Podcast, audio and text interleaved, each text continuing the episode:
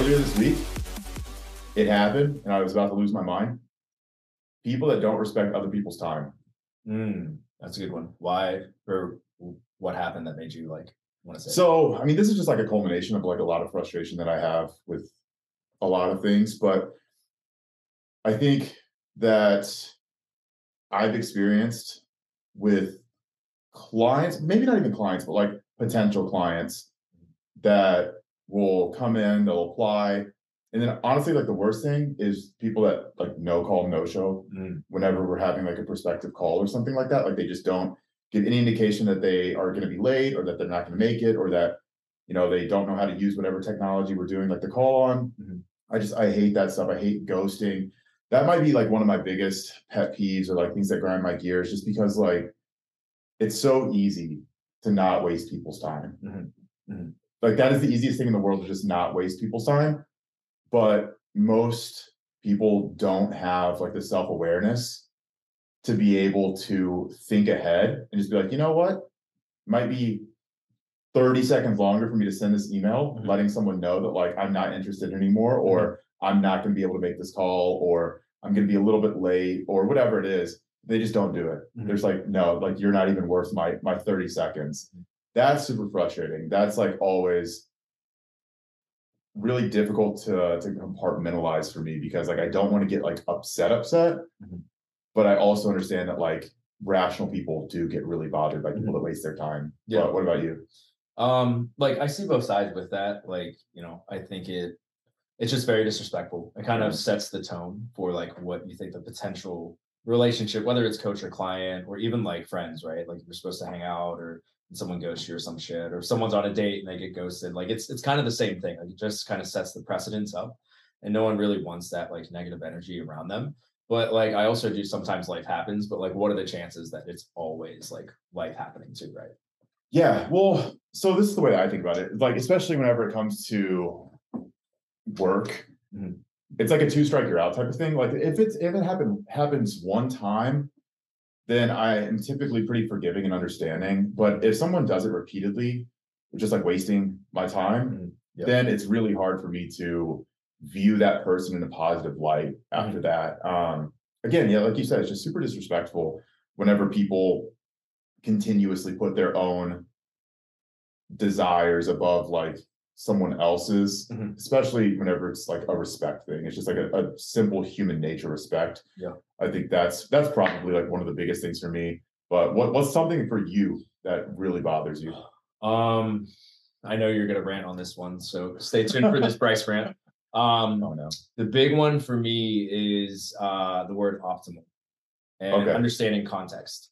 Um, you know, whether it's you know in life or training. I mean, we'll talk about training specifically, but um, you know, I, I just feel like it's it's a trend, and you know, we've seen tons of trends in the industry. You've been in it for years. I've been in it for you know a little less than you, but still, we've been around a lot. And it's just the fact that you know I think there's this absurd amount of pressure from like social media or what people think sometimes, where it's like everything has to be perfect all the time, as if like I'm, I'm not saying give everyone a pass and you know not hold yourself to higher standard and say discipline with your regimen, but I also think it's like you have to understand like we're humans, like shit happens, shit's not going to go perfect, right? Like if you if you know if you only have 45 minutes to train because you're you know a mother or a father of a few kids or you only have 45 minutes on your lunch break um then yeah shit's not going to be optimal in a perfect world. Like we don't get paid to sit around and just work out all day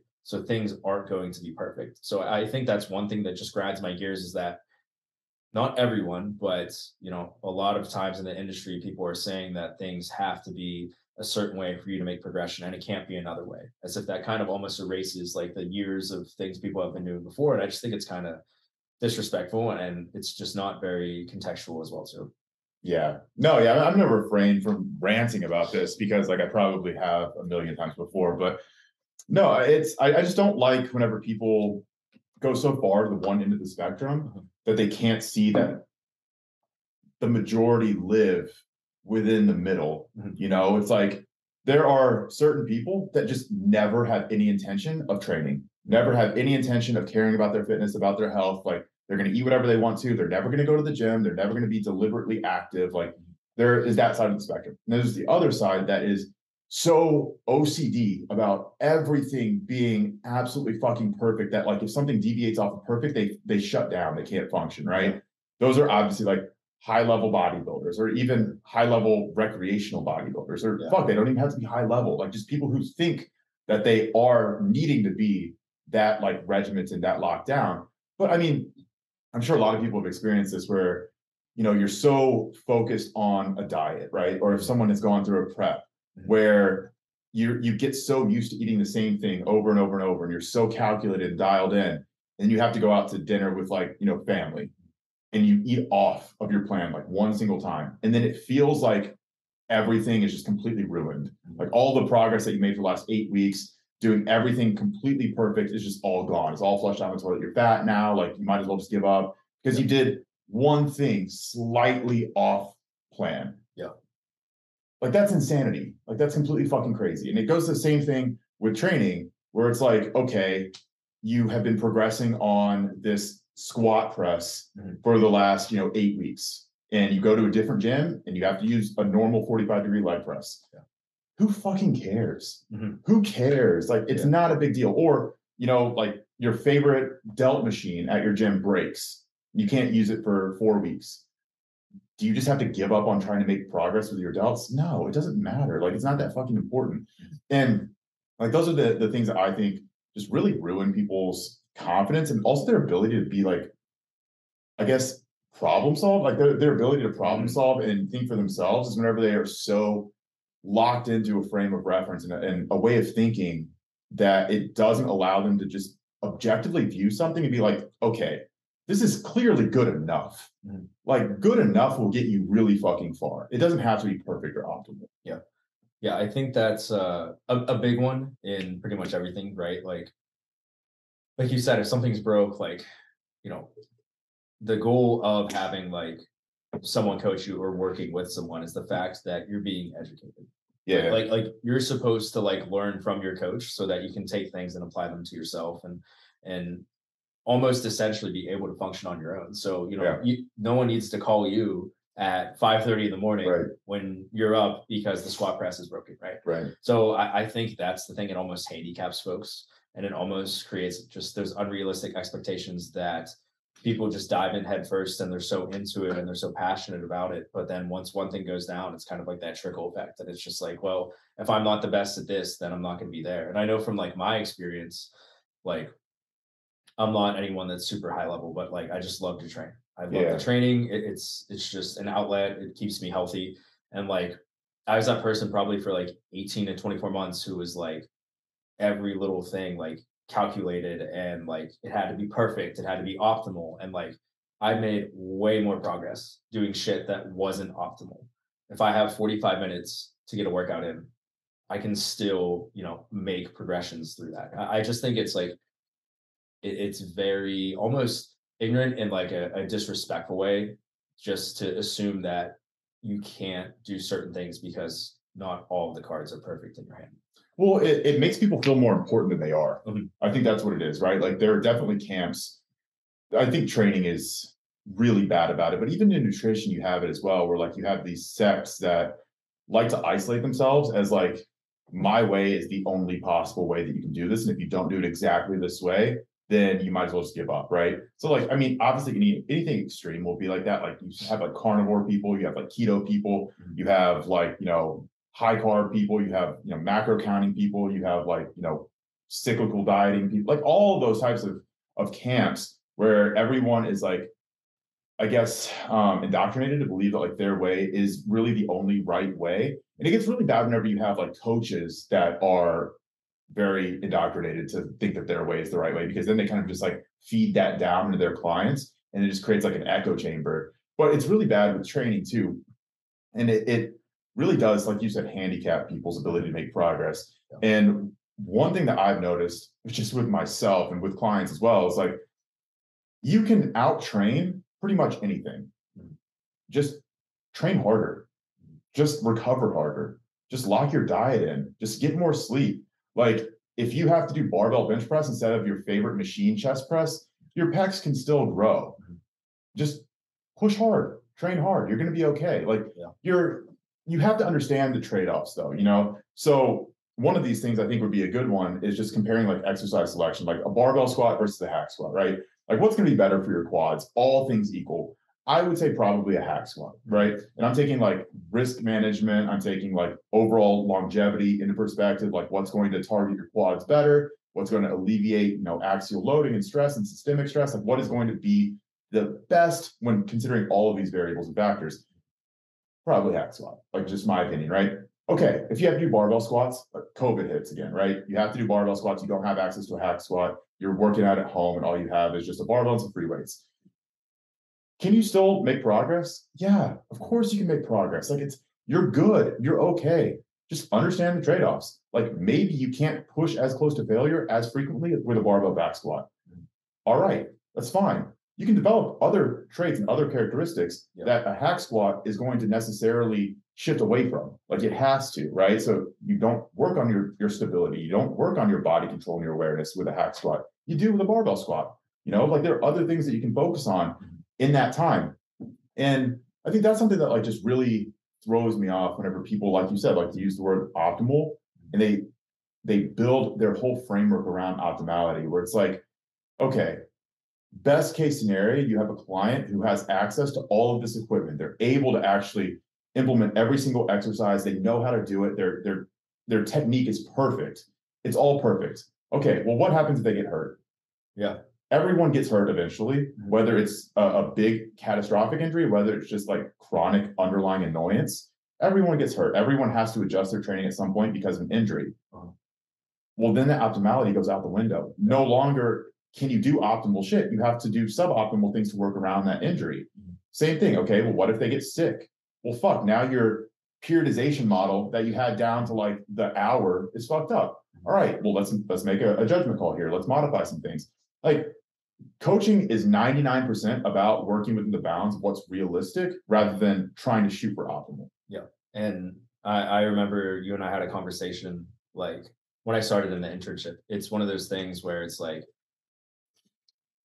it's great that you have a plan, but the chances that that plan actually follows through that you have are going to be so slim. Like, Yeah. like what you may have at the beginning of a, a, a block, and then three or four like mesocycles later, it might be completely different. Like you said, if someone moves, if they can only train in the morning, right? If they train when it's super busy and they can't you know they might have to do a ton of supersets or giant sets or do everything with dumbbells because lord knows the gym's a, a damn zoo at 5 p.m right Yeah. so it's like i think that's what is more important to me is to really factor in and make things as less stressful as possible for someone because you know yeah like you said you can make progress and we all saw it in 2020 with very minimal equipment it's the efforts it's your recoverability and yeah those are the two things that i see most at least No, yeah, I, I think that this is an interesting conversation. Honestly, we could probably have a whole conversation, whole podcast about optimality and like what that even means. Yeah. Um, and I mean, we sh- we could just continue talking about it, to be honest, because we didn't have a plan coming into Yeah. this. But uh, but no, just because you mentioned COVID, like I, like I mentioned a second ago as well, it's just like having to to change up basically everything that you know about training Mhm. to figure out how to continue to make progress and how to like keep your motivation there. Yeah. I think a lot of people struggled with that. Like I know that I struggled with it. I had to figure out a lot about like why I was training. I had to like Mm. kind of come to terms like what was I even doing this for? Like why am I trying to deadlift 800 pounds? Like is there a purpose behind that? Like is is that is it worth it for me to potentially like be crippled by the time I'm 50 to try and deadlift 800 pounds when I'm 27? Like is that that important for me? So I, I had to come to a lot of like weird inner truths during COVID. I think a lot of mm-hmm. people had to like have those those weird kind of introspective conversations with themselves. For me, it was a lot about like training and like why I was doing the things that I was doing. Um, and then even more so like whenever I tore my adductor, yeah I, I really had to figure out like why am I doing this shit? Like why am I subjecting myself to so much potential injury and pain and like lifestyle modification? Like because if I tear an adductor, if I slip a disc, my quality of life is fucked. Like my quality of life was destroyed after I tore my adductor. I could barely walk around. Like I could barely sit and work for long stretches of time without being super uncomfortable and in pain. It was it was brutal. Like I couldn't cough. It was not fun. Um, so I had to have like a coming to Jesus moment where I'm like, why am I even doing this? You know? And then ever since that point, I found that it was really difficult for me to to push myself as hard in the gym. Mhm. And I think it's because I have a mental block where every time I start pushing really hard and I start getting to that, that level of like discomfort, there's something inside of me that's saying like, why are you doing this? Yeah. What is this for? What do you expect to accomplish with you pushing for one more rep with 500 pounds on deadlift? Mm-hmm. Or instead of doing good mornings with 225, you have to do good mornings with 600 pounds just to like, you know, show off or just like measure your ego. Like, what is the point of doing that? Right. And it was, it was kind of weird for me. And it's still kind of weird. And I'm trying to think of like almost mind fucky ways of, of getting myself back into that mode of like, I can train hard. I can do this. I can work myself back up to where I was before.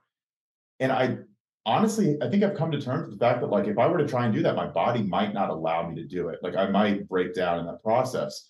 And it's funny because I'm still relatively young. I'm 29. Yeah. You know, so like in the grand scheme of things, like my physical body is not that torn up. I probably could still work my way back up to like, you know, a really heavy deadlift, bench, squat. But I have to think about it too. It's like I almost allowed myself to lose it because I was at that level of strength. Yeah. And I was at that level of being able to do like ridiculous shit with my body able to handle it. And then after COVID, I didn't continue to subject myself to those stimuli. Mhm. In a lot of ways, I've lost the ability to go there. Yeah. So I'm like, I, I wonder now, and I have to ask myself those questions sometimes. It's like, even if I decided to really like push again, would my body even be able to handle that? Like, could I go from, you know, I'm not at zero now, but like, could I go from like, you know, Yeah. 30% back up to 100%? Mhm. And that's like a weird introspective question for me. And I don't really know if I have the answer, but I honestly lean towards potentially no. Yeah. I don't know if my body would be able to handle that, even if I was really, really cautious and careful and titrated things up over time. And, and I also just have to think about like, what would the purpose of that be? Like, what am I trying to accomplish with that? Like, I'm not going to break any world records. Yeah. I'm not going to turn pro in bodybuilding. Like, I don't have any desire to do that. It would really just be a purely like ego driven thing. Mm-hmm. Because after a certain point, like, you're not improving your quality of life. You're just potentially harming it or Yeah. putting it at risk. So, those are like really interesting questions I've had to ask myself lately. And I don't know if like you've ever had moments like that where, like, whether you've dealt with like an injury or you've had to like really reevaluate the way that you're like thinking about training or fitness and it's kind of led you to those weird kind of aha realizations Yeah. where you struggle to come to terms with the that realization Yeah. So I, I think it's I, I don't think enough people like ask those questions that you just asked, like right, like really self-reflect on their relationship with training yeah and like the importance of training, right? Like, you know, I know some people say like that is my life, and it's like, is it or is it part of your life? Yeah. And I think that shift Yeah. happened for you based Yeah. on like what you're saying. So I know like for me, I also understand too, like I'm not gonna be a pro in anything, but like it's still fun to like chase, right? yeah. It's still fun to have that like number or goal you might want to reach. Obviously be safe, don't do stupid shit. Um, but caveat don't Um, do stupid shit um with that being said though like i know for me like when i really had that realization as well was like you know every year we would go on vacation and it was in like 2018 like just graduated from grad school and went on vacation with my family my you know my brother and my parents and then two of my best friends we flew out to la um, to like celebrate and i remember like I was so focused on like trying to stay on track during that time because that was one of the time periods where I wanted like everything to be optimal and perfect and execute. And like I remember like, you know, my aunt lives like a few blocks away from the beach and I was like walking in the morning at, at the beach and I was just like, why, like, why am I doing all this shit? Like, why did I pack a whole fucking carry on of like random supplements, right? Like, sure, supplements are cool, but like it's meant to supplement what you're already doing. And I and I think that was the biggest thing is that I I was like literally just so fo- hyper focused on like small shit that I really didn't understand. Like I was missing the forest for the trees in the sense I'm so focused on like, okay, I need to use this bench every time I train, or I need to make sure I can go to the gym at this time every day because I already have mm-hmm. two meals in. When it's just like all that damn stress and cortisol release in my body actually diminished any kind of progress I was trying to make. Yeah. So it was like that's when I realized like okay that this is not my identity. I don't want to be known for this. I want it to be part of me, not just me. Right. Like yeah. I, I think that was the biggest thing. And that was like in 2018. And I'm super thankful I had that moment because right, like now if I go on vacation, like sure, I love to go train and see different gyms and see different atmospheres and ideas. Like you and I are, are the same with that. Yeah. Right. Like we we enjoy it. But like if I go to, you know, Austin and I can't train and I'm there for five days, it's not the end of the world. Right. Mhm. And and the old me would have been like honestly like handicapped and like almost paralyzed mentally. Like that's all I would have worried about. I would have had shitty energy. I wouldn't have any clarity. I wouldn't enjoy the time I was there. I wouldn't like mentally be present there. And I think sometimes that's what happens. And and you know, I kind of went through that and worked through it, but now it's just like, you know, I've made way more progress in strength and everything else, mobility, all of that kind of shit. Pulling back from six days to going four days. Remember, this is just for me, guys. Like, Well, I, I do I do think that this can be kind of a universal lesson, mm-hmm. but continue because I'm gonna build off of that. yeah, yeah, yeah. So for me, like, right, for the longest time, I was trying to do everything optimal and go five, six days a week. And it's like, you know what? Fuck it. I'm going to go four days a mm-hmm. week. I'm going to do the safety squat bar. I'm going to do conventional deadlifts. Why? Because more importantly, I like to do that shit. Like, that is something that's not analyzed. And it's really frustrating with research because we're not robots. Yeah. Like, if you want to deadlift and just fucking just, just deadlift. Yeah, just, fucking deadlift. Just, if you just want do to it. if Like, you want to do sumo deadlift, just do yeah, sumo just, deadlift. su- just do sumo deadlift. And it's just it's just frustrating because you know, yes, it might not make the most progress based off of what this or that says, but I guarantee you guys, like, if you're gonna do something you like and you go really hard on it, like say conventional deadlifts, and you're still safe. Obviously, you don't deadlift like an asshole, but like you're probably gonna make a ton of progress on it because you actually like to do that shit. yeah, you're gonna stick with it, and like you're gonna be excited to do it. And like I know that I've experienced this before, but like I've had movements in my training program where I'm like, okay, I understand that I should probably be doing this for X, Y, and Z reasons, but I fucking hate doing it, Mhm, and I'm just despising it. And for me, it was barbell overhead press, so standing barbell overhead press. God. So like this is whenever I was like really trying to to get strong, like Mhm. powerlifting.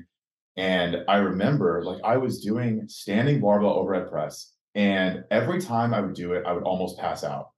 Like Jesus Christ. I know I don't know why it would happen, but it was like I did not know that ahead of time. every every yeah, every time I would do standing barbell overhead press, I would almost pass out. And I would have to set up like spotter arms outside of a power rack Interesting. I've never seen that. so that if if I were to pass out, I could just dump the bar and I wouldn't fall with the bar. What, what, what was head. it? What was the heaviest you've ever done on that?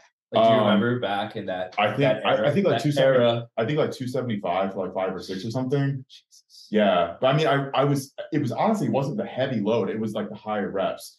So I remember there was a time I think I did like two twenty five for like twelve or fifteen or something like that. Mhm. and it was the duration of the set. And I remember getting like to 10 and I was like browning out. And I remember like literally having to set it down for a second and just catch myself. Yeah. And I was like, what the fuck is happening to me? Like, am I literally about to pass out from holding this bar? Like, what is Yeah. this? And it was one of those weird things that every single week I was like, I'm dreading this movement. Yeah. But I know that I should be doing it because like I'm really trying to increase my bench press. Like I need to increase my pressing strength. Like overhead pressing objectively is going to be pretty good for me. Like I should Yeah. probably be doing it. But I just fucking dreaded it. And after a while, it was in my program, and I was just like, I'm not doing this anymore. Mhm. Like I just stopped doing it. And this was whenever I was working with another coach. And instead of doing standing overhead press, I just went seated overhead press. And I was no longer about to pass out. It was so much easier for me to do seated overhead press. Yeah. Is it the same movement? No, it's not the same movement. They require very different things. But for my goal of trying to increase my bench press and using the overhead press as a supplementary exercise or supplemental exercise, the seated overhead press did the fucking same thing as a standing overhead press, and I was no longer about to pass out. So I was like, all right, cool. Let me just go ahead and switch this up. You know, Yeah. like there's no reason for me not to do it. Mhm. And I, I know of a lot of people, they're same, they're the same way, right? Like a lot of people really like to bench press. I have a lot of women that really like to bench press Yeah. and they'll ask me if they can try and work on their bench press. And I'm like, you know what? Yeah, it it sure. Yeah. It- like there's no point for you not to. Like is it the best thing for your your competitive drive, like your competitive like aspirations? If we're trying to compete in bikini or you know do figure something like that, where you're not going to be graded and judged on your pecs. Probably like who fucking cares? Like, no, we probably shouldn't be doing Yeah. flat barbell bench press. But if that's going to make you excited to go to the gym, Mhm. then sure, let's do that. You know, like Sure. there's we can we can st- like shift some of that volume Mhm. away from an incline press or an overhead press Mhm. and work on your bench press. We're gonna be okay. Like, and I think that's that's the part about coaching where like a lot of people really struggle. Like they really struggle to find those middle grounds with their clients. And that's something that took me a really long time too, because I was like really entrenched in my way of thinking. And I'm like, no, this is the right way of doing things. Like this is how I do them whenever I'm training. This is how like the people do them that I really follow and I like, you know, subscribe to their ideologies as well. Like this is how we should be doing it. Mhm. And then I started working with a lot of clients and I realized like, oh shit, not many people can actually like follow this. Mhm. Yeah. Or even if they are following it, like they're fucking something up along the way. Mhm. Because whenever I'm doing stuff, I know that my technique has to be perfect. I know that like my rep standardization has to be on point every week. Otherwise, it's not progression, right? But whenever I'm telling someone to do a, a hack squat, week one, they might be putting their ass in their ankles. Week four, with 50 pounds more per side, they might be doing a fucking quarter squat. Mhm. If they're not sending me videos, I have no idea what's happening. I'm just assuming they're progressing linearly, right? Yeah. So whenever I started working with a lot of clients, I basically had to throw all of that out the window and to be like, okay, what is the most realistic scenario for progression long term? And then that's what I started going with. It's not not what's optimal. It's not what like I think we should be doing in the absolute best case scenario. It's what is the middle ground here? Like what is, what is the median? Yeah. And then I'm going to extrapolate off of the median, right? So Yeah. maybe I have a client whose technique is on point. Like I have a client, Megan, I was telling you about her earlier. I, it's taken us three training blocks for me to get confident enough in her technique where I'm like, cool, I can unleash you. I can push you as hard as possible. Mhm. I don't have to worry about your technique. Mhm. But there are some clients I will never be confident enough in their technique to Yeah. leave them on their own and push them to, you know, one rep reserve or failure on like a barbell RDL. There are some clients that will never get that in their program just because it's not worth worth the risk versus reward. Yeah. But you're looking at like, you know, exercise science or like kinesiology or any kind of like the literature behind a lot of this stuff. Hmm. And it will say, like, hey, like you have to train close to to failure to make progress long term. Yeah, probably, but like not in every single scenario. Like, why don't you let leverage like three RIR barbell RDLs to improve your strength on like a 45 degree hyperextension? Yeah. Which you can take the failure. Like those are the types of things that not a lot of people think about, but like I think it is increasingly important whenever you're working with a lot of clients. A lot of people have their health on the line. A lot of people have their longevity, their their way of living on the line with you. If you slip someone's disc because you're an asshole with your programming, like you fucked up their quality of life. It's Yeah. your fault. So that all of that has led me very much towards the ideology that I have now, which is kind of like where this conversation originated with, which is like that reasonable versus optimal, Mhm. or like what is what is logistically possible versus optimal, you know? Yeah. Um, I, it, it's always one of those things, right? Like, I, think we have this idea in our head of like what we think everything should be, or like what we think, like the people that you Mhm. said you subscribe to or follow, right? Like, you obviously value and respect their knowledge and content, like X, Y, Z, etc.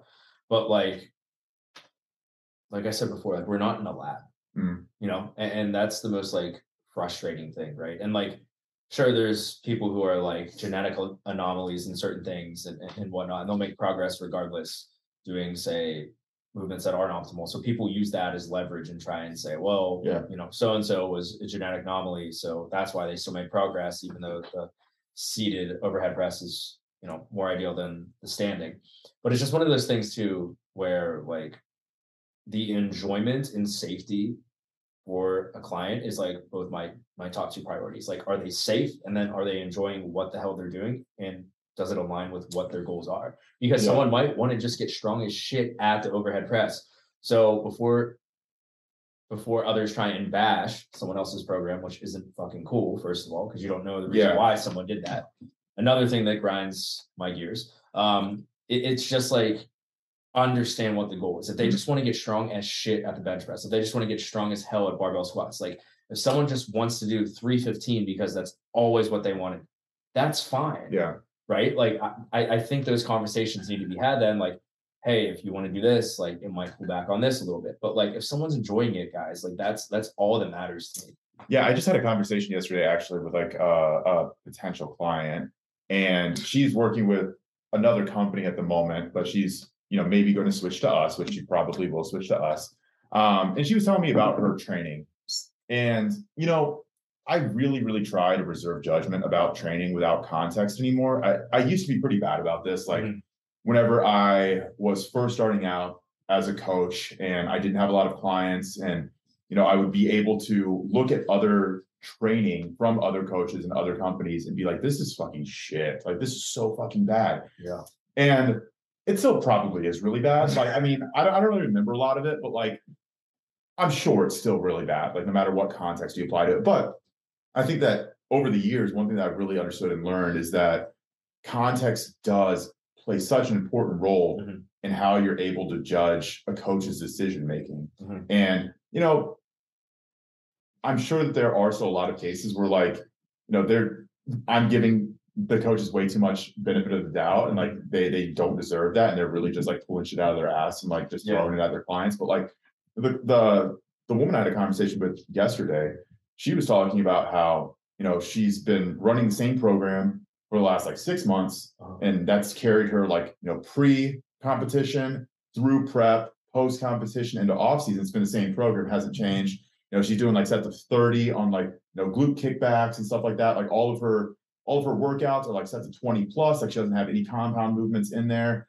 It's just, it's all like super high volume isolation work, just very, very, very niche down specific. Okay. And we were talking, and I'm like, I was really holding my tongue. You know, I'm like, I'm trying not to just talk shit. I don't want to do that because, you know, the last thing I want to do is bash another coach, mm-hmm to their current client because they're still working together in that moment. I don't want to do that. I don't I don't want to say anything negative about a coach that I don't know because for all all I know in that situation like they might have a really valid reason mm-hmm. that the client just doesn't know. But that is on the coach's end. Like that is their responsibility to communicate that with their client. If there is a reason why they're doing something like, you know, having them on the same program for 6 months or having them do only sets of 20 plus, the coach should be communicating that to the client. Like the client needs to understand what that thinking is. But you know, as we were having this conversation, I'm like, all right, what are the underlying scenarios in like in which I might have a client training at super high reps on the same program for an extended amount of time like that that's carrying across multiple different phases yeah. of their of their competition season, right? And I'm like, there aren't a lot. There aren't a lot of of scenarios in which I can see that as being a valid um, thought process from the coach's end. So like as we were getting towards the end of the conversation, you know, she's telling me a little bit more about like what she's currently doing and like the split and you know some of like the specific exercise selection and like all these things. And I finally got to the point where like, all right, that, that is a bad program. You know, like I can't I, I can't really say anything. Like I don't really I don't know her coach, but I'm like, you know, there's probably something going on there that you you just need better. You need better coaching. And and I think that in this specific scenario, even without the context, I can say that like, you know, my programming would be much better than what you're currently getting. Yeah. And then, you know, after that, we were having a conversation about like, you know, can she focus on her deadlift, even though she's, you know, not a power lifter or even though she's like a bikini athlete, you know, mm-hmm. she does compete in bikini in the moment. She's like, I kind of just want to in- increase and improve my deadlift. Like, yeah. is that something that we can do? And I'm like, why the fuck wouldn't it be something we yeah. can do, you know? Yeah. But it's like a lot of people just don't understand because they have been kind of bound to expect only one thing and they're only getting one thing. And outside of that single thing, they're not really allowed to like branch outside of that. So with like something like that in that situation with just a deadlift focus, like that's such an easy thing to implement to keep the clients excited yeah. every single week or to keep them motivated because they're hitting short-term goals mm-hmm. rather than like a competition season or off season. That's a very long time. And you only really get a payoff one day whenever you're standing on stage. That's really the only payoff that you get. Yeah. You have to be able to stage short term wins throughout that whole process to keep your client excited, motivated, and understanding that they are making progress. This goes for anything too. It's like even if someone wants to lose 50 pounds, you can't only celebrate them whenever they get to 50 pounds. You have to celebrate the incremental wins. It's okay, we lost 10 pounds, great. Okay, we've lost 25 pounds and you've gotten stronger. You now you can do five pull-ups when before you couldn't do any. Like these are incremental wins. Let's focus on these. Let's celebrate these. But I think that training specifically is something that not enough people focus on, especially whenever it comes to coaching, because it is it, it is such a behemoth. It's it's a, a big, big thing that a lot of people just view as it can be kind of brushed to the wayside. It's like we've got nutrition that will be modified all the time. Just run this program for the next, you know, six months, 12 weeks, whatever, it doesn't matter. And you'll be good. Just just continue to train hard and you'll be fine. But like even outside of like the optimality versus like reasonable what we were just talking about, I I don't think that you can easily just excuse poor planning and poor programming. And I think that that's something that you actually have to like look at and figure out a way to make that better without necessarily having to restrict what the client is doing, what the client is able to be excited about within the program too. Yeah. Does that make sense? Yeah, I, I think it's just a matter of like literally sitting it down and like putting it on paper. So sometimes I truly think that's the easiest thing, like literally just making that column and like this and that, and then however you want to divvy it up and and label it, and then just honestly kind of working through it on there. Um, okay, so that that that is our optimal versus Yeah. non-optimal rant for you guys. Yeah, I think that I can still Um, go on even further, but yeah, we'll yeah. we'll cut that one. but like, let me think. So we were talking about COVID. We were talking about kind of how goals shift over time, Mhm. and how it's really difficult once you lose it to get it back, right? Like I, I like Yeah. training and like the the different like physiological effects that you get from training Mhm. like they're very easy to maintain Mhm. and i think that that's something that not a lot of people really understand like everyone assumes that it's really hard to continue to maintain like the muscularity or like the the strength levels that you have but in reality it's like it's it's pretty easy like you it like that is a pretty low threshold to hit you know Mhm. but making progress especially at an advanced level is hard so there's a pretty big gap between making progress and maintaining.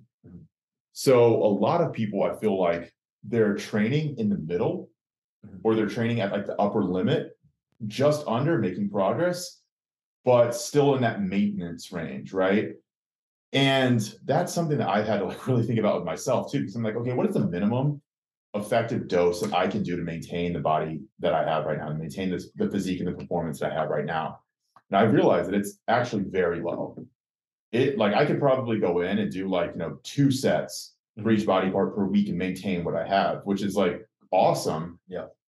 but i also have to think about it's like okay well do i have the time do i have the energy do i have like the the mental fortitude to do what i have to do to continue to make progress at this point Yeah. and if that's a no then why am i doing more than what the absolute minimum is to maintain where i'm at right now you know Yeah. so like that's something I've had to think about a lot. And because I know objectively, for me to make progress at this point, I have to train hard. Yeah. Like I have to do a lot. I have to eat a lot of food. I have to train really, really hard pr- with a good amount of volume. That's how I have to make progress. So if I'm not doing that, why am I doing anything more than the absolute bare minimum? Yeah. Like there's no point, you know? yeah, yeah, yeah. That's a weird thing for me to think about. Yeah, especially when you're so used to like being around people that are like at that higher level, right? Yeah. Because they are in it. That is their lifestyle. That is their career, depending on like the titles, accolades that you Mhm. have. So yeah, no, that's like it's very interesting. It's almost like you want to get the most out of just the least. Well, I, th- I think that you should. I well, I think that you should always understand about where you are, like where what level you're at too, right? So like for me, like I'm pretty advanced in like the training that that I'm able to do, and like I guess like the training age that I have. Like I've been training for like 14 years, like pretty consistently hard, like at a reasonably focused level. Um, and I would say like I'm pretty proficient on like most movements. Like I, I'm pretty confident in myself and my abilities to take pretty much any movement to like close to technical failure without like having any kind of like really, really catastrophic breakdowns. So I would say that I'm pretty advanced and like within that, I have to do a lot to make progress. Yeah. Even at this point, like even after I've I've regressed in muscularity and strength, like pretty significantly from my my peak, Like for me to get it back up to even like let's say like 240 in body weight, like I would have to seriously push. I would have to do a lot. But right now it's like that's not really needed. So like what I can do is I can just kind of buy my time. And then you know maybe in like 6 months or a year whenever things calm down with work and like I'm not traveling nearly as much and I can really focus on like my own personal fitness goals. Yeah. Maybe that's a time and I'm like, cool, now for the next year, I'm gonna actually push. I'm gonna do this for real. I'm not just gonna go in like, you know, bullshit. Which is honestly kind of what I've been doing for a bit. Like I've just been going into the gym, I've been training reasonably hard, but not really doing anything too structured, not doing anything with with with tangible goals. But that kind of brings me back to the point where it's like I know that I can maintain where I'm at with very little. Yeah. So like why am I doing more than very little? You know, like why am I even going into the gym four times a week and doing, you know, like seven, eight sets for pecs and you know, seven, eight, ten sets for back and you know, like five to seven sets for quads per week. Like, why am I even doing that? And those are like hard sets. I could literally get away with doing one or two hard sets of quads per week and they would maintain their size.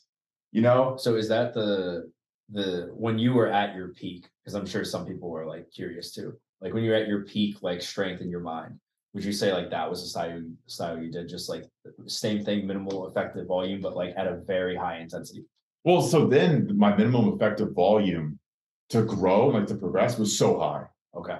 So that was the difference, right? So like whenever I was at my peak, for me to make like a 0.01% improvement in my physique or my strength, like that required an overwhelming amount of stimulus, not even just from like Yeah. training, but also from nutrition. Like I eat so many calories from what was uh if you had to guess, like what was probably like your peak? Like how much were you eating? If you had to guess. Well, around my peak, I was eating like, you know, 5,500 calories a day just to maintain. I mean, that was just to maintain my body weight Yeah. because I couldn't eat any more than that. Like, I, I could not eat. Did you have like shakes and like Yeah. like all kinds of stuff like Yeah, yeah. So, like, at my peak, I was, I mean, I was having like a full box of cereal per per day post workout. What what what was your cereal of choice at the time? CTC? No, it was, it was actually um just plain Rice Krispies, Okay. but I would put sugar in there with it. So I would add, I would add sugar, like like table sugar into, yeah, I would add table sugar into it. Um, because I just I needed more food. And that was also at a time whenever I was taking like a good amount of Yeah. PEDs. So like that, so that's another combination too. That's another thing that I don't really have like the bandwidth to to do again and to push hard again. Mhm. Because like at this point, like my health and longevity is more important. But like back then, For sure. I want to say at my peak, I was taking probably like 500, 750 of tests per week, probably like two to 400 of NPP per week, and then maybe like another like 500 or something like that of EQ. Then I was also taking growth and insulin at my peak, which again is one of the reasons why I had to eat so many carbs Yeah, yeah. because I was I was taking insulin. And like insulin is just one of those things that a lot of people are like super scared of. But like in reality, like if you're not a fucking idiot, you're gonna be okay. But a lot of people are fucking idiots. So I guess that kind of negates that statement. But um, but yeah, I was eating so much food Mhm. and I was having shakes, I was having like s- simple carbs, simple sugars. Like it was ridiculous how much I was eating. And like every time I would finish eating, I would feel like I was gonna fucking puke. Like I just could not get any more food in. I was staying up late, waking up early to eat. Like, Yeah. like I had to increase my feeding time, you know? Yeah. That was the only way that I was gonna be able to do it. So that was handicapping my sleep even more than it already was from like, Yeah. you know, working all the time. Um, but yeah, I mean, so taking all all that into account, right? So like for me to to be at a 275, which my frame does not want to be 275, Yeah. like 5,500 calories about just to maintain that. All those PEDs. I mean, I was training, I was training five days a week, and at my peak, so this is actually going to be kind of crazy. I remember I calculated it out whenever I was like really, really pushing for like strength. Okay. I had at one point, I think like 23 working sets on bench press or like a bench press variation over 315. And I had something like 20 In a week. in a single week, in a single week. And I had something like 20, 20 plus sets of deadlift variations that were over 405. Right. It might have been, might have been over 500 actually for deadlift. It might have been over 500. This was all in a single week. Yeah. So like because what I was doing was I was doing like a lower, upper, lower, upper, and like a full body day. But like my full body days transferred very much to to more like a push pull because my knees couldn't handle that volume of like squatting and like squat variations. But like my my back, Yeah. And- your spine, your erectors are probably absolutely hating you at the time. they got so strong. Yeah. I like my my skeleton was fucking bulletproof. You Like it like was some Wolverine into well, it was so crazy too with like the confidence that I had. Like Yeah. at that point, like my confidence in just walking up to a bar and like pulling 500 pounds off the floor, Yeah. I could have done it cold and just been super confident about it. Like, yeah. like I had no concerns about like hurting my low back. I had no concerns about anything. I was just very confident in my abilities to just do ridiculous shit. And yeah, that was that was about my peak level of strength and volume with like the strength combination there too. So like that was pretty absurd with what I was doing. And Yeah. yeah, I was making like really great progress back then. course, but yeah. also like my my body started breaking down really quickly, right? So like it wasn't necessarily my low back, but it was like my SI joints over time Ah, started to yeah, kind of yeah. degrade. So it wasn't like me bulging discs out of my back. It was like I started getting like some weird like sciatic pain here and there. I started having like some really bad nerve issues in my forearms just from like bench pressing. Yeah. I started having like shoulder issues. I started getting like, you know, all these pec strains, like just every week I'd have a pec strain. And like all of these things started to add up. And it was like, I got to a point where I'm like, damn, there's not a single point in my body that doesn't hurt. Like I would just think about it and like, what doesn't hurt now? Like I'm like, all right, let's take inventory. Yeah, my hamstrings are are slightly pulled. Okay, my quad is bothering me, my knees are fucked. Like, all right, I've got this, you know, ankle issue, my Achilles is all swollen. Like, Yeah. it was literally my entire body was so fucked up You're so inflamed. just just so beat up, so beat up, yeah. And it was just I I had no reason to be doing that, you know, like it was pure Yeah. vanity. It's pure vanity, but like at the time, I was getting like my my why, my reason Mhm. from validation on social media. You know, like that that to me was like was fun because I would post like these ridiculous lifts on on social media, Yeah. and have like that instant gratification and validation from other people. All that dopamine. Yeah, and it was just like all these people were like, "Yo, dude, you're fucking strong," and I'm like, "Yeah, you know, like I am pretty strong. Like this is pretty cool right now, you know." And sometimes I actually do miss that, right? Like I, I kind of do miss that feeling of like being able to like walk into the gym and just do like the most ridiculous stuff. shit. Yeah, like I, I do kind of miss that. Um, but I don't miss what it took to get to that point. I Or don't the aftermath. I don't miss what my body felt like back then. Like, dude, it's just like it's so hard to describe. Like as like a 25 year old, like just waking up every morning being like, "Fuck, I'm in so much pain. Like I'm in so much Yeah. pain right now for no reason." Do okay. So obviously, like you've had time to like reflect on that, right? Oh, yeah. so do you think that besides the fact that it was cool for social media and whatnot, like do you think that that had a really big impact on like your coaching? oh Like- yeah, Like like Yeah. I guess like for a little insight for some people. well yeah. Part of it too is because like I I realized I just burned out. like, Mm, I look I looked at what I was doing and like did it make me strong? For sure it made me strong. Like I definitely got really strong. But for anyone other than me or a lot of people, I don't say anyone, a lot of people, they would have broke.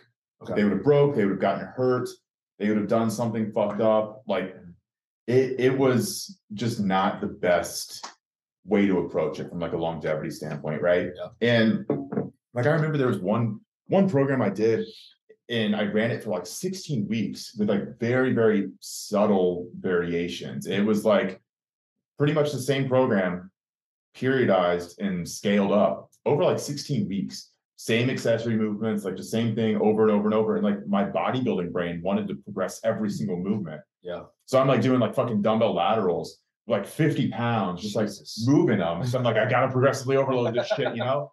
And and for me, I, I think that like that definitely fed into a lot of how I approach coaching now and how I how I program for people because it's allowed me to see kind of like that client side. Mhm. And and it's it's hard to understand as a coach like what it can feel like to be on the client side until you're on the client side until you're experiencing that and then i think it's really important to be able to to feel that and also pick and choose what you want to take and what you want to apply to your own coaching style and what you for sure do not want to apply to your own coaching style, right? So like I've worked with a good amount of coaches over the years, um, some for diet, some for training. Um, I would say mostly for diet, but um, but not all of them were the best. I have had some really good coaches. But one thing that I definitely can say is like I've taken some things from each coach that I definitely do not want Yeah. as my coaching style. And I've taken some things I'm like, cool. I appreciate for you, I appreciate you for like giving this to me. Yeah. But yeah, I I think that that's that's like a really a really hard thing to understand whenever you are coaching a lot of people is to feel what the client feels.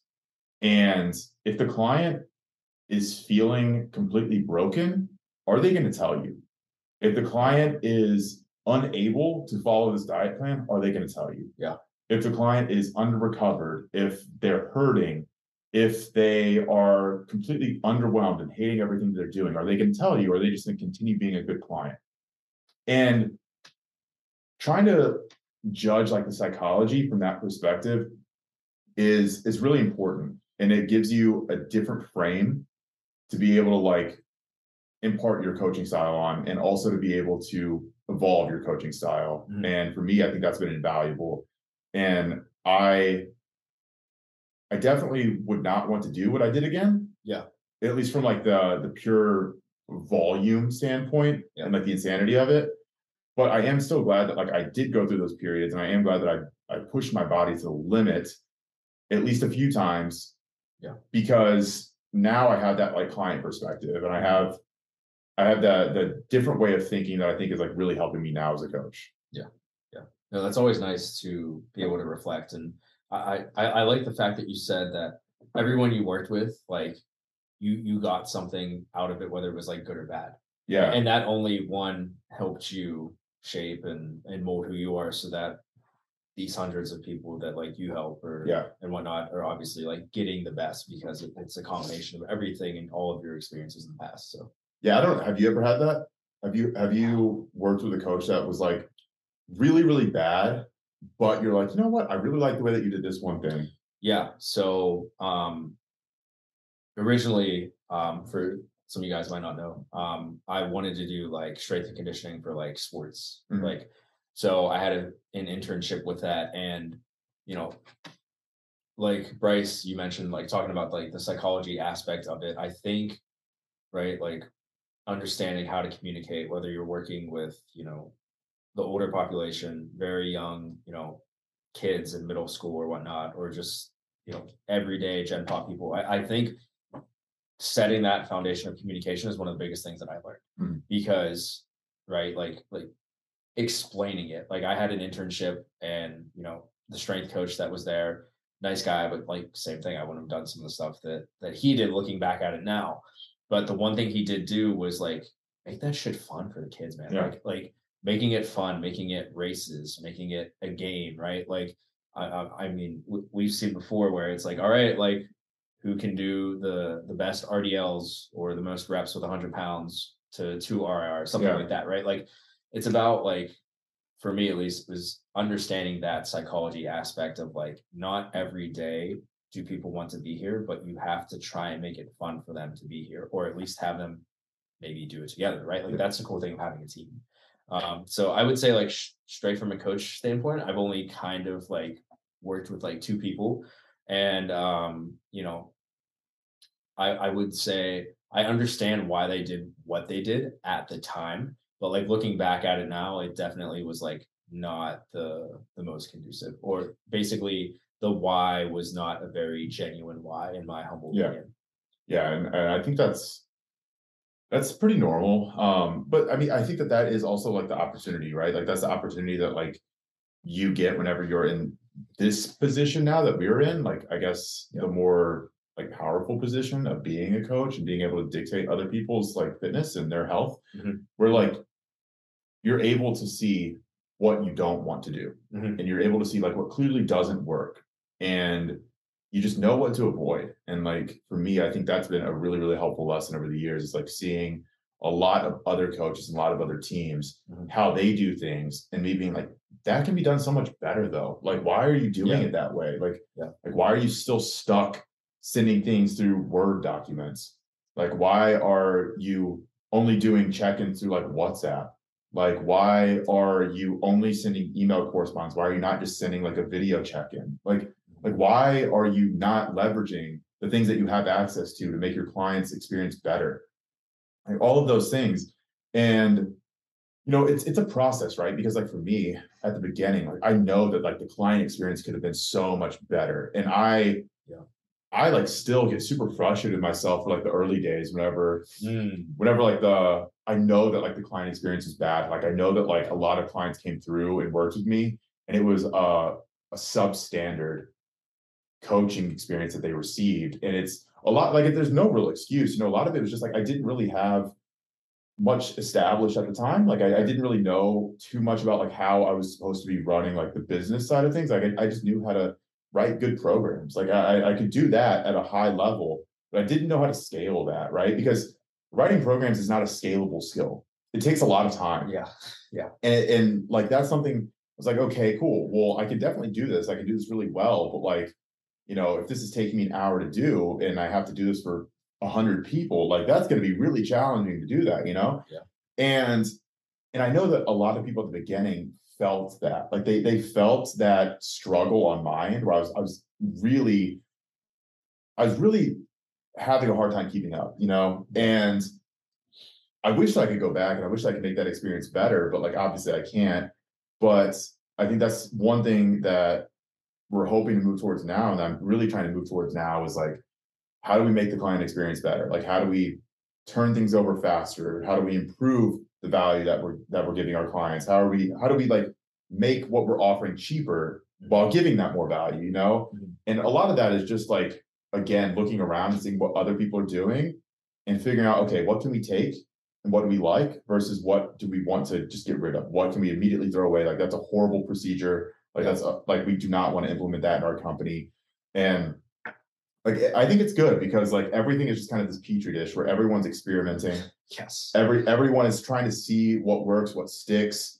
But I think what gives us the benefit is that we're not stuck doing things one way. Mhm. Like we can do things one way for a really long time, then we see a better way of doing it, and then we can quickly pivot and iterate on that, you know. And I think that's something that like I've really done. I hope I've done a good job with building into the business. Is that like that ability to kind of like admit that maybe what we're doing isn't the best way of doing it, and then like shifting to a better way Yeah. and and i think that that's kind of where we're at now. We're like we're getting to the point where it's like okay there's clearly a better way of doing this. Let's go ahead and like start slowly moving towards that better way.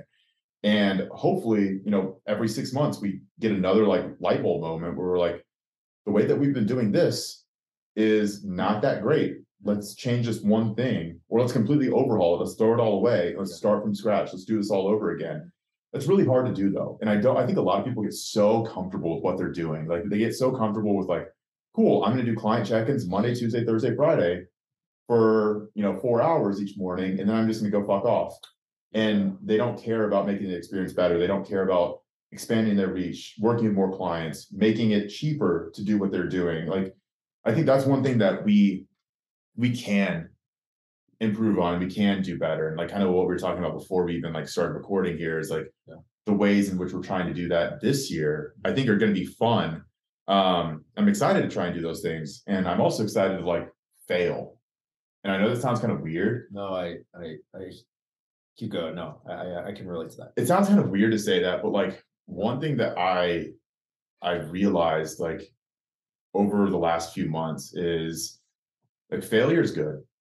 Failure is like actually a really good thing if you can admit that you failed because of a specific reason or if you can look at the, at like that failure and be able to pull out something positive from it and then take that into your future self and Yeah. be like okay all future decisions i'm going to be ob- objectively looking at it from a different perspective because i failed at this thing in the past right Yeah.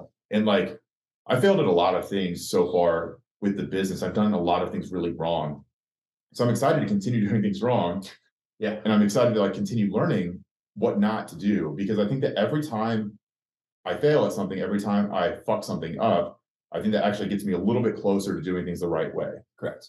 And that's actually what I'm excited for. And I don't think that I'm nervous about failing anymore. I think it's it's okay, it's expected. I think b- before I was definitely very nervous to admit failure Yeah. or admit that I was doing things the wrong way because I didn't want people to view me as being a failure. Yeah. And I think that now I've gotten to a point where like no one's going to view me as being a failure. Yeah. And I'm a lot more comfortable in where I'm at in life, especially with business.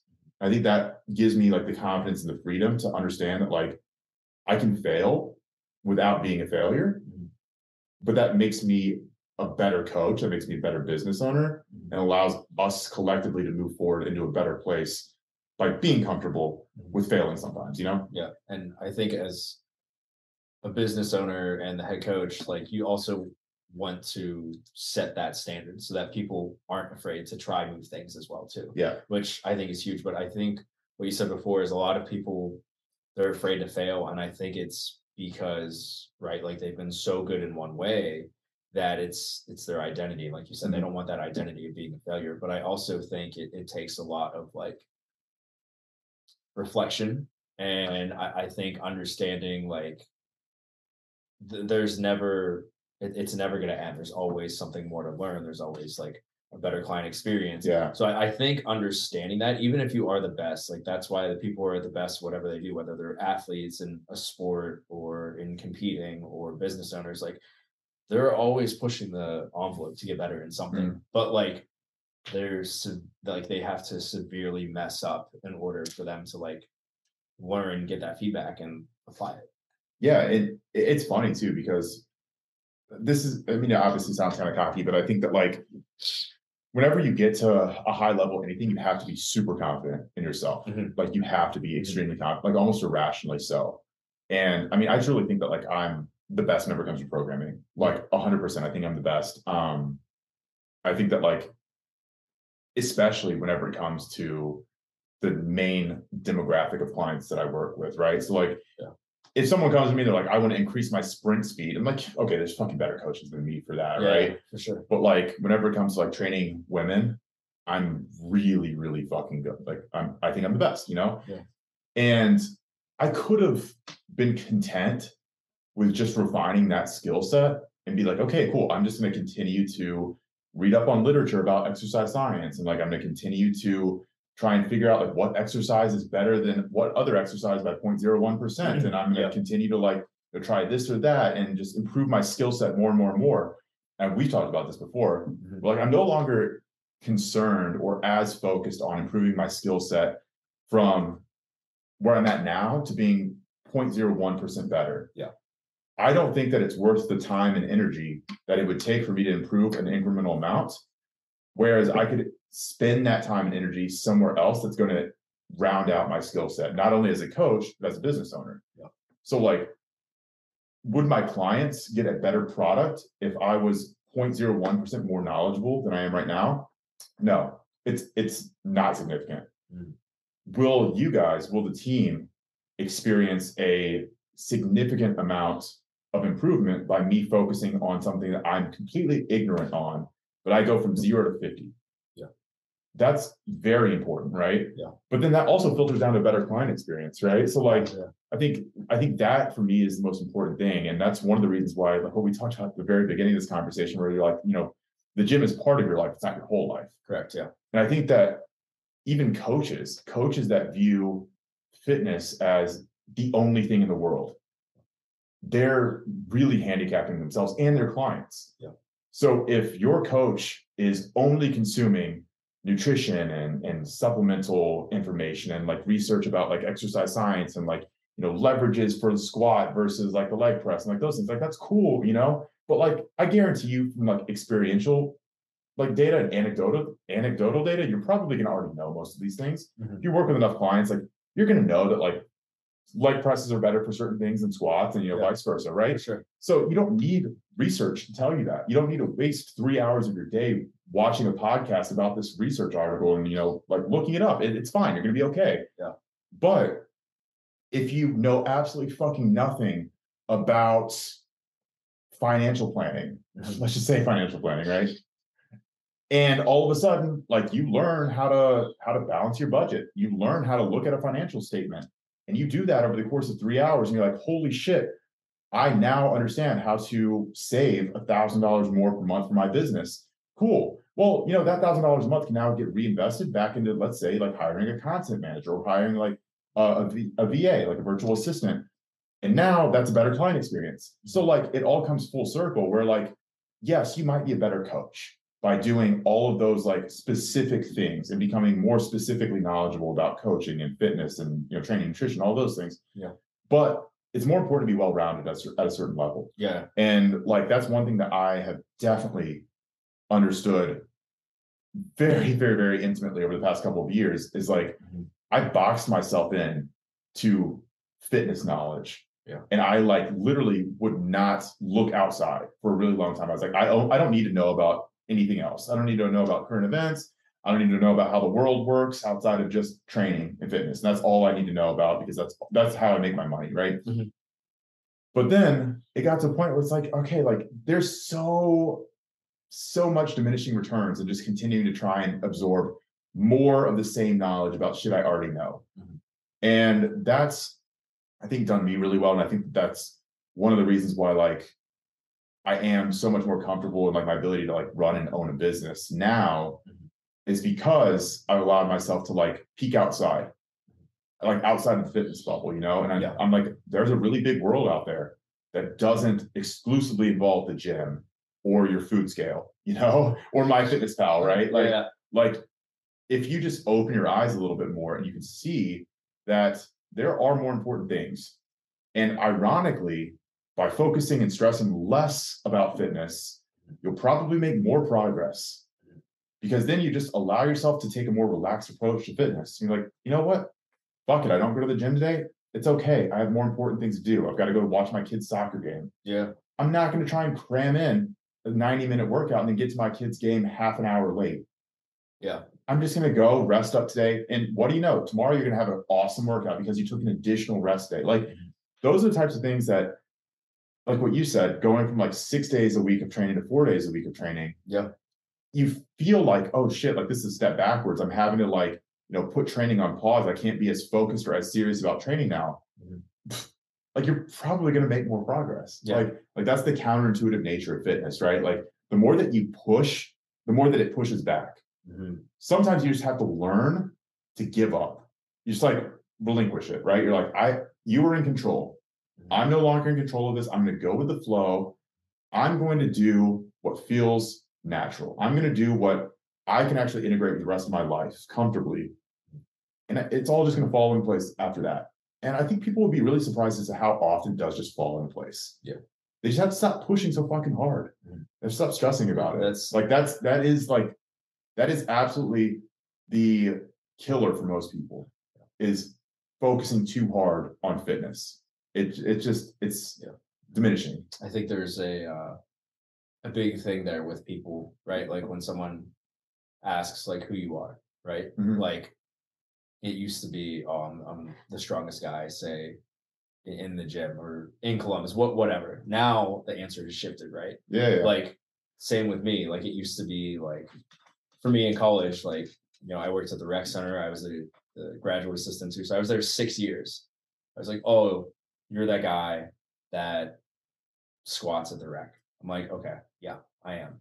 But like, I'm not just that person, right? And, Yeah. and like you said, it's interesting when you fill your cup up in another area, you might take some out of the fitness space, but then you truly enjoy and learn to appreciate that time in the fitness mm. space because you are doing something else. Like you're putting your energy towards something else. And I was that person who like I thought all I had to do was like the same thing you said, just consume X, Y, and Z.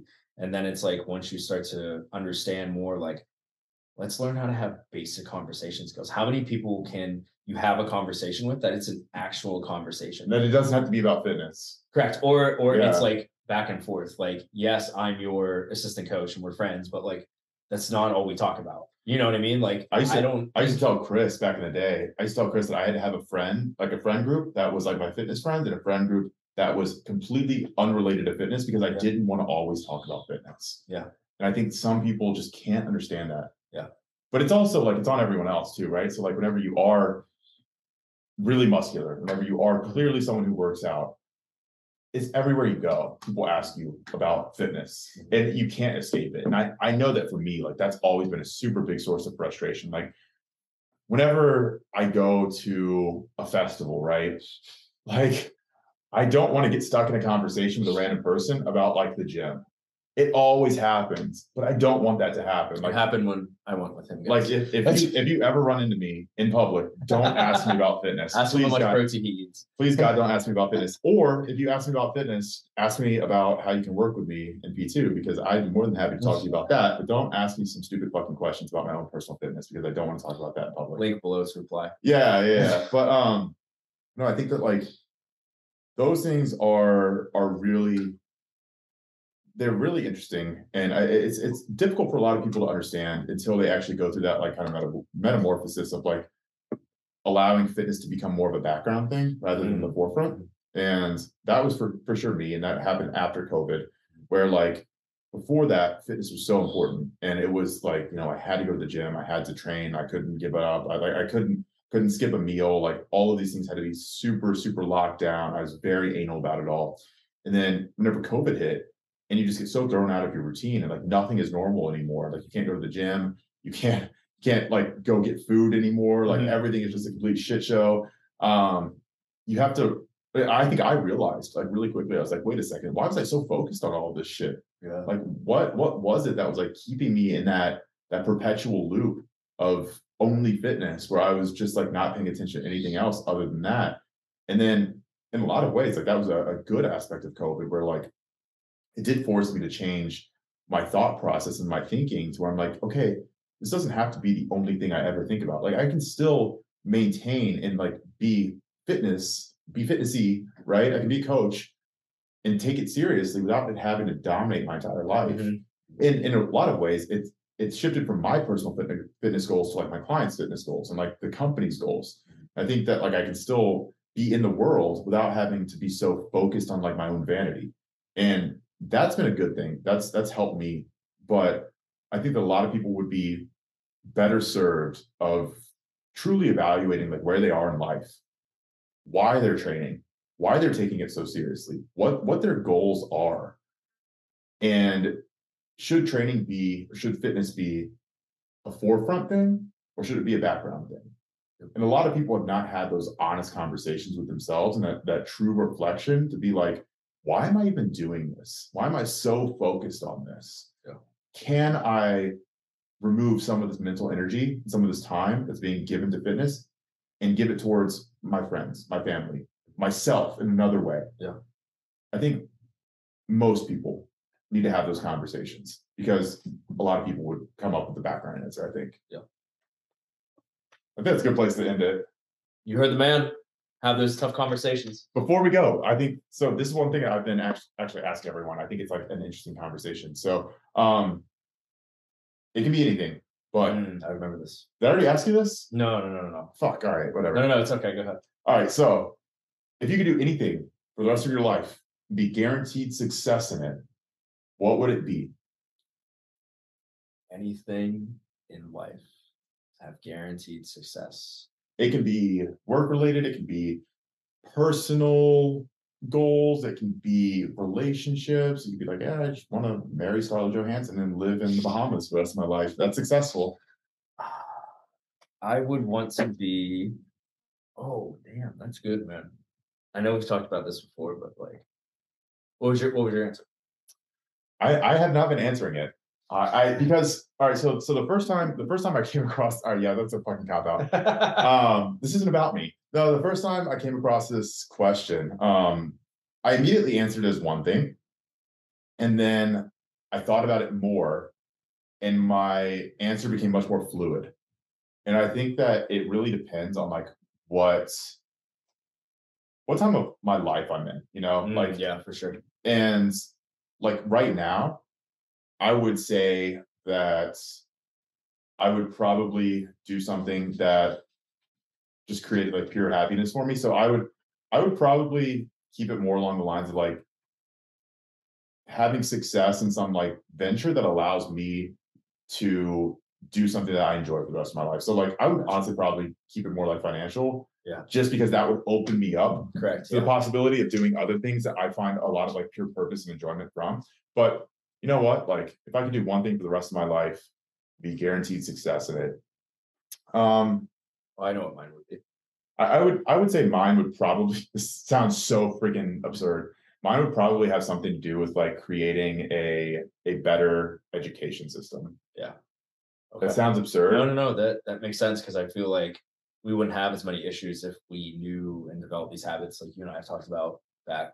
Yeah, back. yeah, yeah. I, I, I just, you know, just to kind of sum up my thought process really quick. I am very, very curious. I'm like a, a very introspective person, and I also like am ki- kind of obsessive, compulsive about like consuming knowledge and just like wanting to to know more about everything about the world and how everything operates. Um, and I think that my experience with like school and education was like very dampening to my curiosity. And I think that Yeah. it took me a really long time into adulthood before I found that again. And I don't think that that is how education should be. I think that education should be very catered towards the individual mm-hmm. and it should be very much promoting curiosity, promoting interests and allowing people to to expand their thought processes and their thinking and not be constricted by a curriculum or syllabus, you know, and Yeah. that's kind of like where my my head is at with what I would do if I could guarantee success. It'd probably be something with like reforming education. Okay. I like that. Damn, that's so good. Um, mine, I guess, is a little more broad, but like, I would love to be like the most. I don't want to say. I know this is gonna come off as like awful. I'm sure in some way, but like, I, I want to. I would love to be the best resource for people in the way to really like help because there's so many random issues and shit in the world, right? Mm. Like, education's one, but like world hunger's one. Like, how could we obviously be smarter and have more sustainable things in order to fix X, Y, or Z, right? Like, so I would want to use it for something that like I could be a valuable resource and I'm a plug and play in any, I guess, not demographic, but any fields really help them figure out what issue is at hand. So I guess like yeah, just be a really good resource in some way, shape, or form, whether it's like intelligence or networking, like whatever it might be. I think that's what I would would want to be the most successful in because literally you can help anyone with anything then. Yeah. No, I like that. I also would probably just cure like mortality in general, just so I can live forever. He's gonna live forever. Yeah. Um that- uh, okay, okay. Um I, I have a few rapid fire questions. Oh shit. Okay. Okay. A Let's few rapid fire questions. All right. Um favorite energy drink. Uh, the white monsters. White Monster, the OG. Yeah. I like Always. those. Yeah, I like those a lot. Do you like the one with the twist lid at the top? too? No. Just a The straight crack, the crack regular open one. the crack, crack The open. ASMR. Okay. Um, go to post workout meal. Ooh, I mean, what I always do is I just go like boring ass chicken and rice. Okay. But if, if I could have my my optimal Eh, sushi, sushi. Ah, where would you get it from?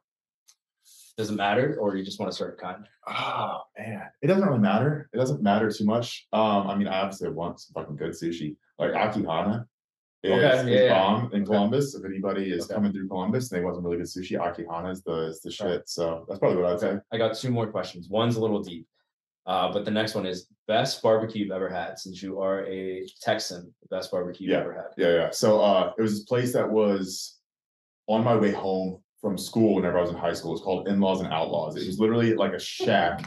No shit. It was a shack. Um, they didn't even have room to put like a kitchen inside of it. All they had was like this little counter that you could order at, and they had like a drive-through window that they served people through. That was like the shack. But then in a separate building out back, they had like the smoker and they had like, Ah, the, okay, the actual like kitchen area that they would prepare the food. Um, the place was open, I want to say for like two years, and they closed down for whatever fucking reason. But this was by far the absolute best, not only bar- barbecue, but best food I've ever had in my life.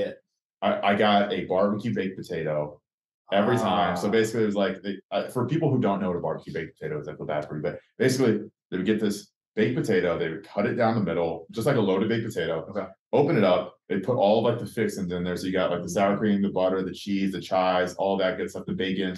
And then they would put like pulled pork Oh or gosh. or they would put um what what is the what is the other it's not pulled pork um I don't know why I'm blanking on it but yeah they would just, they would put like whatever your barbecue choice is on top of it with like the barbecue sauce and it's just Nice. like it was phenomenal so good yeah definitely Okay. like a heart attack in in a styrofoam bin but it was phenomenal I would I would give off a year of my life to have one more baked potato because they they shut down. They shut down my freshman year of college. I went home for for winter break. I was like praying that I'd be able to have one of these fucking baked potatoes, and it was no more.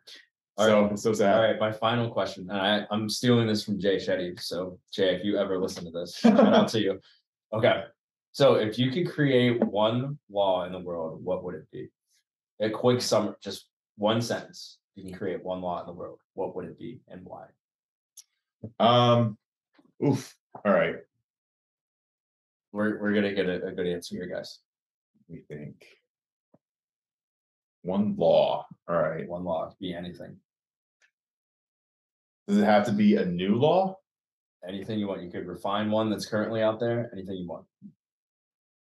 Um, you know, honestly, like I think that the Constitution did a really good job. I, I think that if you could just expand something like freedom of speech to include something along the lines of, you know, you have freedom of speech until it imparts on someone else's ability to live the life that they want to live and that makes them happy. Like I truly think that like the pursuit of happiness thing is a fundamental aspect of, of human nature. I think that everybody has the human right to to try to be happier and like live a better life. Mhm. Um, and I also think that like freedom of speech is in a lot of ways like something that should be truly like protected with everything that that we're capable of doing.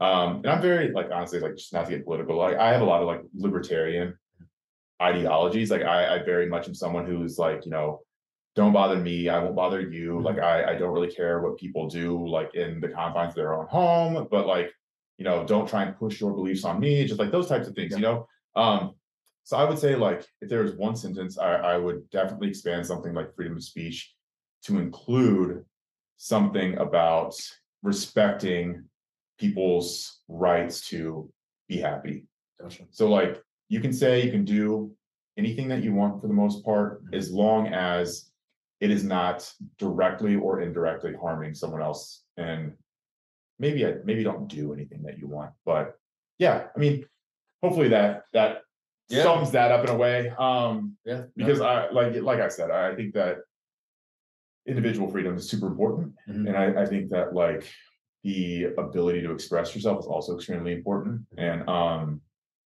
in in a lot of ways, that's kind of like the foundational principle for like what a well-functioning democracy is is founded on. So yeah, I think that's what I would go with. And I think that that is pretty encapsulating for a lot of the other beliefs that I might be able to expand that into. That's all we got. Thanks you for having me. Of course, Um, thank you. Yeah, thanks for having me. Um, send Bryce all the white monsters, loaded baked potatoes, Oh. and apply for coaching below. Thank you all. Thank you all. This makeshift episode was great.